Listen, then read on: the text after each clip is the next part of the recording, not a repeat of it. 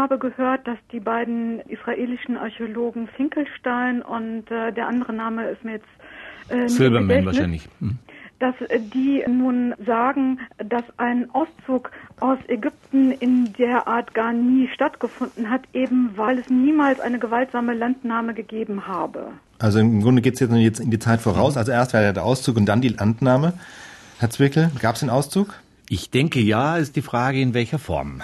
Die Texte sind in der Zeit um 600, 650 vor Christus entstanden, also mit rund 600 Jahren Abstand zu den Ereignissen, die dort berichtet werden. Das heißt, da sind keine mündlichen Traditionen mehr vorhanden, nicht, sondern das sind im Endeffekt fiktive Texte, wie man sich die Frühgeschichte Israels vorgestellt hat. Mhm. Das ist die eine Seite, ähm, und die hat man sich natürlich dann vorgestellt, wie man das eben von den Assyrern in der damaligen Zeit auch erlebt hat, nämlich als kriegerische Landnahme. Auf der anderen Seite Gab es einen Auszug oder gab es keinen? Also was wir wir können verschiedene Fakten heute feststellen.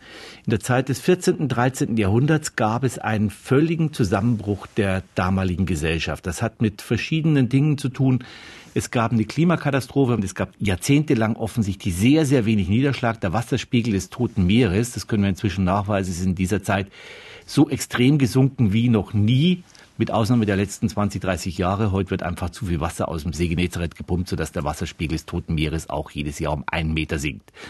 Also ganz deutlich eine Klimakatastrophe, die dazu geführt hat, dass viele Städte einfach aufgegeben werden mussten.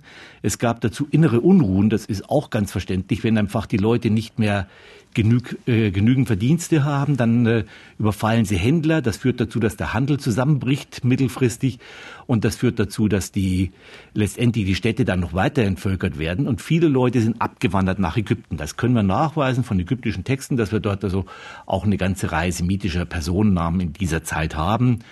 Und äh, die Ramsesstadt ist, äh, die in Exodus 1 auch erwähnt wird, die ist in dieser Zeit auch vom Pharao Ramses II. groß aufgebaut worden. Da waren sicherlich auch Arbeitskräfte, Gastarbeiter aus dem späteren Israel, also aus Palästina, mit dabei.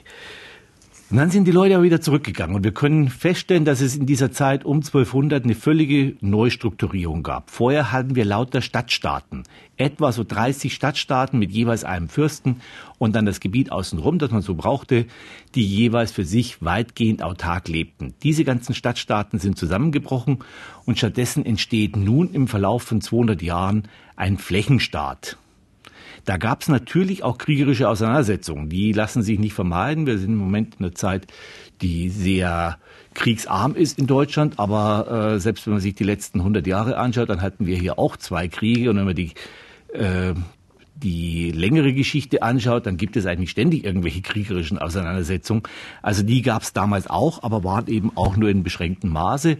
Allmählich ist es gelungen, dass sich zunächst einzelne Stämme gebildet haben, vor allen Dingen im Bergland, die sich dann untereinander verbündet haben. Und unter David wurden die dann zu einem Nationalreich, ich möchte das mal in Anführungszeichen setzen, zusammengefügt. Also dass diese Stämme ein Stück weit zusammengehalten haben, hat das auch mit der Eidgenossenschaft der Schweizer verglichen. Also sowas ähnliches dürfte es gewesen sein. Kein festes Bündnis, sondern ein lockeres Bündnis, mhm. wo die Stämme eben eine ganz starke Dominanz hatten. Aber es gab eben Leute, die auch in dieser Zeit mit eingewandert sind, die aus Ägypten wieder raus sind, weil sie dort auf Dauer auch nicht bleiben wollten. Als Aber das ist kein organisierter Auszug in dem kein Sinne. Kein organisierter Auszug und das ist nun auch schon eine ganz, ganz mhm. alte Erkenntnis, wenn man sich das mal anschaut. Wenn man die Zahlen nimmt, die im Numeribuch stehen und dann äh, sich vorstellt, die wären in Fünferreihen ausmarschiert, dann sind die ersten schon in Palästina, während die letzten noch in Ägypten sind. Also das äh, hm. funktioniert auch nicht.